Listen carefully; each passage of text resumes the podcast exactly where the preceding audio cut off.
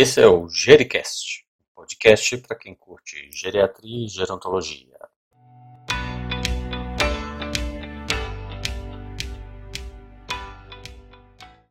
Olá pessoal, aqui quem fala é Estevão Vale, sou médico geriatra da Mais 60 Saúde e apresentador deste canal. Hoje nós estamos aqui com o Dr. João Gabriel. Tudo bem, João? Tudo ótimo, Estevão. É um prazer estar aqui, é um prazer poder participar e contribuir né, dessa proposta aí, desse uh, do Jericash, que é um, um, um, canal muito legal para levar conhecimento aí a, aos nossos colegas e demais profissionais da saúde. Bom, o João Gabriel ele é médico psiquiatra e a gente vai conversar hoje aqui sobre um assunto muito importante, muito difícil de ser trabalhado, que é a associação de depressão e de déficit cognitivo. Ô João, quão comum é, a coexistência dessas duas condições? Então, Estevão, é, a coexistência de depressão e demência na pessoa idosa é bastante comum.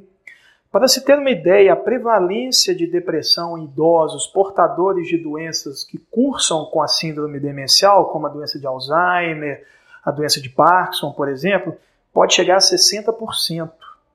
A depressão e a demência são entidades clínicas de elevada prevalência na pessoa idosa. Para se ter uma ideia, o transtorno depressivo maior atinge 10% da população geriátrica na comunidade, podendo chegar até 40% em situações de institucionalização e internação hospitalar. Enquanto quadros demenciais ocorrem em cerca de 6% de indivíduos com mais de 60 anos, sendo que a principal causa é a doença de Alzheimer.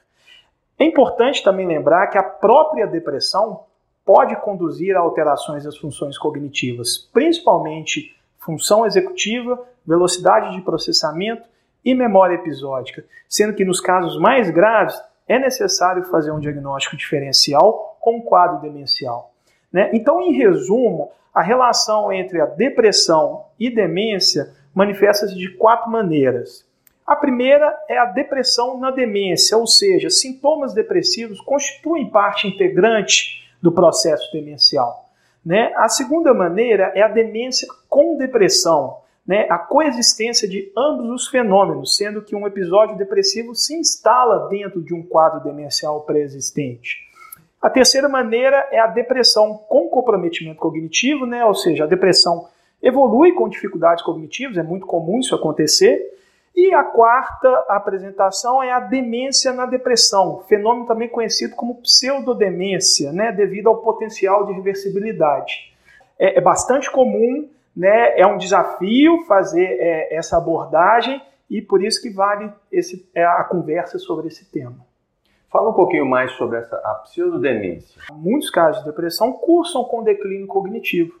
Falei principalmente em memória episódica, na velocidade de processamento, nas funções executivas. E quando essa, esse declínio traz um prejuízo real ao paciente, traz um comprometimento funcional a ele, a gente chama de pseudodemência. Por quê? É uma demência, é, uma, é um quadro demencial, porque há um déficit cognitivo, há, o comprometimento da memória, de função executiva, e esse déficit cognitivo traz um real prejuízo para a pessoa. Porém, ele é reversível tratando a depressão, né, tratando a causa base disso, essa síndrome demencial aí, essa pseudodemência, ela é reversível. Então, por isso é chamado de pseudodemência. Você acha que é possível dizer que a depressão ela, ela é um fator de risco para a demência? Sim, claro. A depressão em idosos tem sido considerada um fator de risco para o desenvolvimento posterior de um processo demencial, né? Principalmente aqueles quadros que cursam com declínio cognitivo acentuado. Né? Os principais preditores clínicos que indicam o risco aumentado de demência nesses pacientes são a presença de um comprometimento cognitivo, a gravidade dele e se sintomas cognitivos significativos persistem mesmo após a remissão da depressão. Alguns estudos sugerem até que 50% dos pacientes idosos com depressão evoluem para quadro demencial em um período de 5 anos. Então, é, realmente pode ser considerado sim um fator de risco. Vamos imaginar que chega um paciente agora e a gente percebe tanto sintomas de depressão quanto sintomas sugestivos de, de déficit cognitivo. O que, que a gente aborda primeiro? Tem uma ordem de prioridade? Bom, nesse caso, é necessário primeiro avaliar se esse declínio cognitivo é em decorrência ao transtorno depressivo, ou seja, como sendo parte da síndrome depressiva. Se for esse o caso, é preciso tratar a causa base, isto é, tratar a depressão com medicamentos antidepressivos, psicoterapia, né? Lembrando que declínio cognitivo acentuado em episódios depressivos está relacionado a um pior prognóstico global e menor taxa de resposta satisfatória ao uso de ao tratamento com antidepressivos. Além disso, como já mencionado, em alguns casos o déficit cognitivo pode persistir após a remissão do quadro depressivo. E nesse momento é importante identificar quais são os sítios cognitivos que estão comprometidos encaminhar esse paciente para uma terapeuta ocupacional ou até mesmo uma psicoterapeuta, caso já não esteja sendo acompanhado, para uma abordagem desse quadro. Agora, se não for né, secundário à, à depressão, né, a gente precisa a gente precisa excluir possíveis casos né, de, de declínio cognitivo de outras etiologias. Né? Por isso que é importante a gente né, realizar exames laboratoriais naqueles pacientes com declínio cognitivo mais acentuado, um exame de neuroimagem, justamente para a gente a, a fazer essa diferenciação e tentar tratar a causa base. Né? Isso é o mais importante. O paciente com demência, frequentemente a gente vê também manifestações de depressão. Tem algum antidepressivo que a gente escolhe? Tem algum que a gente deve levar em consideração em primeiro lugar? Então, paciente com demência e suspeita de depressão associada. Então, isso é, isso é importante a gente falar porque os antidepressivos no idoso são utilizados principalmente para tratamento de transtornos de ansiedade, transtornos depressivos. Na demência, os antidepressivos costumam ser usados visando um sintoma depressivo alvo, que esteja trazendo um real prejuízo a esse paciente, desde que já tenha sido tentado algum tratamento de primeira escolha para a causa base, como por exemplo o uso de inibidores de acetilcolinesterase ou a memantina, no caso da doença de Alzheimer, por exemplo. Na demência frontotemporal, inibidores das, uh, seletivos da recaptação de serotonina uh, têm sido utilizados como tratamento sintomático de alterações afetivas e comportamentais, porém sem nenhum efeito sobre o curso da doença. Né? E como escolher esse medicamento? A gente, como você falou, a gente está diante de um, de um idoso, um paciente demenciado com algum sintoma depressivo significativo, trazendo problemas para ele. E como escolher esse medicamento? É importante lembrar que normalmente o idoso já faz uso de outras medicações para tratamento de outras comorbidades clínicas. E, portanto, deve-se pensar em minimizar ao máximo as interações medicamentosas. Nesse sentido, é importante considerar a meia-vida da medicação e seu potencial de interação com o sistema citocromo P450, que é responsável pelo metabolismo de cerca de 90% das drogas. Além disso, sabemos que o idoso são mais sensíveis a efeitos adversos de medicamentos. Então, a escolha deve levar em consideração aqueles medicamentos com menor perfil adverso, principalmente cardiovascular. Em geral, são preferíveis drogas de menor meia-vida e menos metabólitos ativos, como, por exemplo, o escitalopram, o citalopram, a sertralina. A mirtazapina pode ser uma boa opção em idosos com insônia, ansiedade, magreza excessiva, apetite diminuído. É uma medicação bem tolerada e amplamente utilizada na população geriátrica. Né? A trazodona Pode, é uma escolha plausível naqueles idosos com perturbação do sono, mas deve ser usada com bastante cautela pelo risco de hipotensão ortostática. Agora, também é importante a gente falar daqueles antidepressivos que a gente deve evitar. Ah, é recomendável evitar o uso de antidepressivos tricíclicos, por exemplo, devido aos efeitos anticolinérgicos e principalmente cardiovasculares. Né? Se for usar, dê preferência à nortriptilina tá? que tem um perfil mais favorável de efeitos adversos. Lembrando que é muito importante ficar atento às alterações de condução cardíaca, então fazer um eletro é bem interessante antes de iniciar essas medicações. Dentre os inibidores seletivos da recaptação de serotonina, a fluoxetina é uma medicação não recomendada. Devido à meia-vida muito longa, a fluoxetina tem um metabólito ativo que chama norfluoxetina, que tem uma meia-vida de 7 a 9 dias. Então, é uma medicação que a gente deve é, evitar, né? não é recomendado o uso dela e também tem um alto potencial de interação medicamentosa. A eletroconvulsoterapia ela é uma medida extremamente eficaz, né? mas a gente usa pouco. É, existe um grande receio da comunidade médica e, e, um conceito errado na população. Um dos efeitos colaterais da ECT é, são os efeitos na cognição. Uhum. Você acha que é, a gente não deve usar ECT no paciente com déficit cognitivo? Que cuidados que a gente pode ter quando essa é uma medida que foi indicada?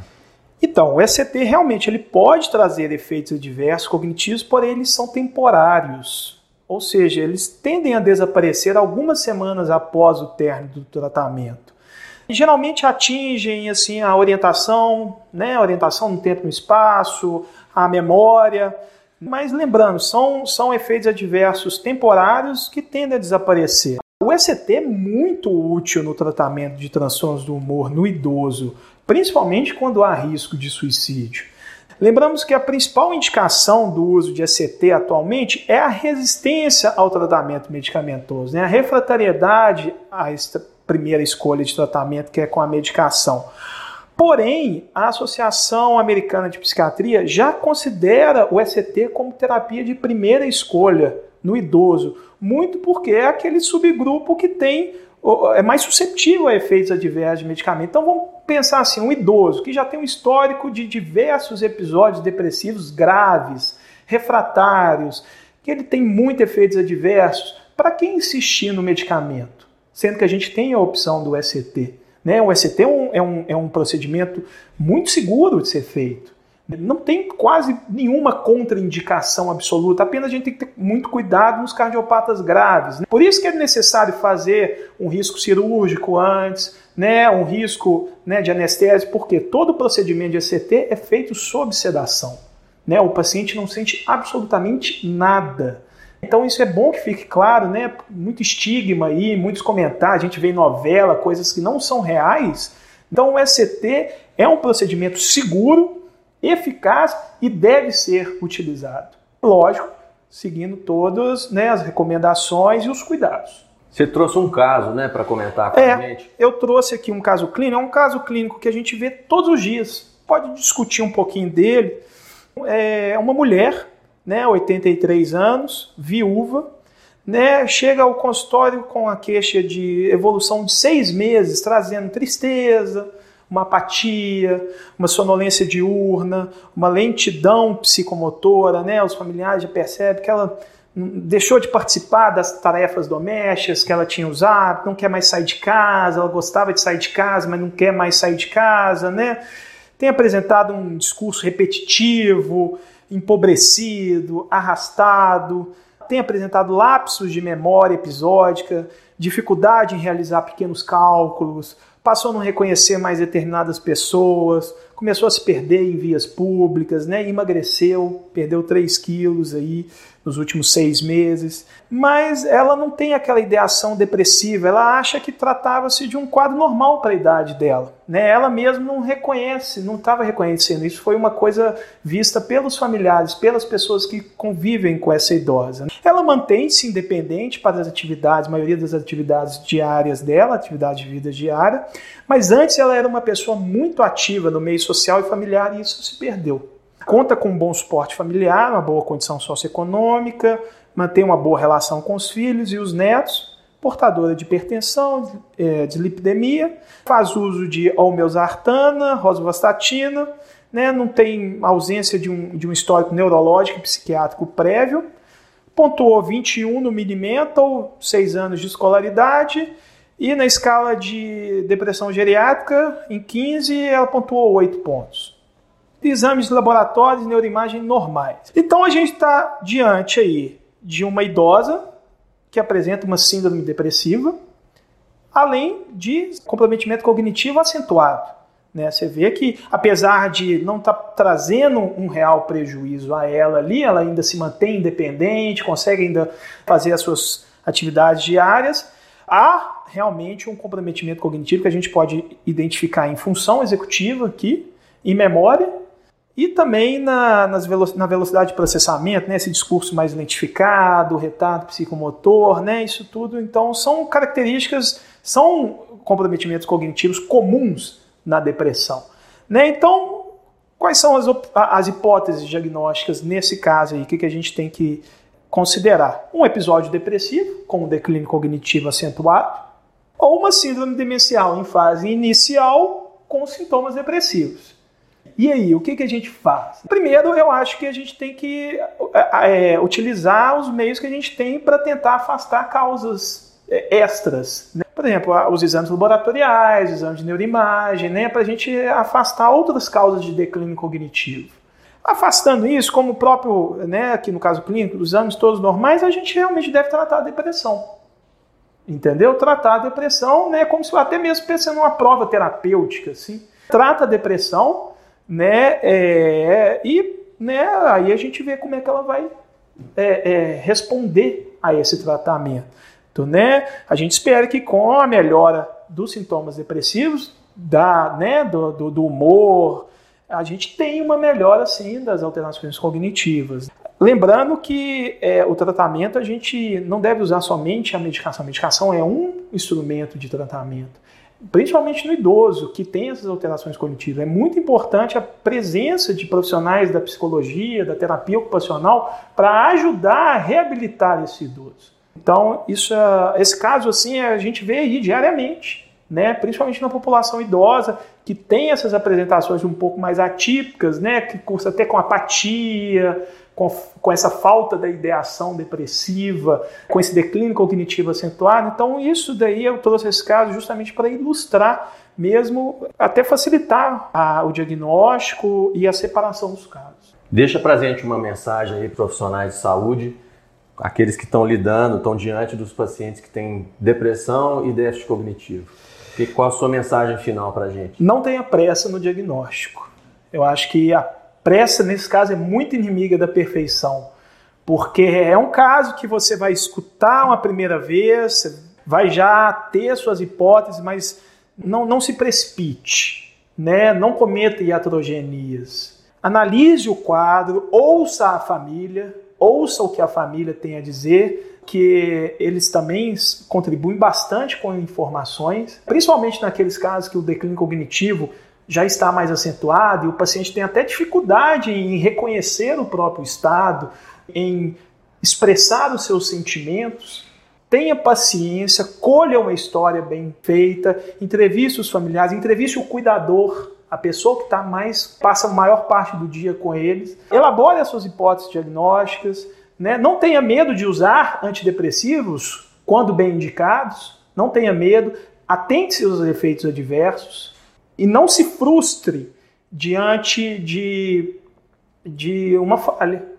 Porque isso acontece muito, da gente tentar uma vez, tentar duas vezes e não evoluir. Sabemos que a apresentação da depressão no idoso, alguns casos, tem realmente menor taxa de resposta. Persistam, mas com calma, tenham paciência. Lembre-se de usar o conhecimento ao seu favor. Muito bem, obrigado, João. Valeu pela, pela fala. Se você gostou desse podcast, compartilhe com seus amigos e deixe sua mensagem também com sugestões, com críticas, com opiniões sobre o que a gente está postando. Um abraço pessoal e até a próxima.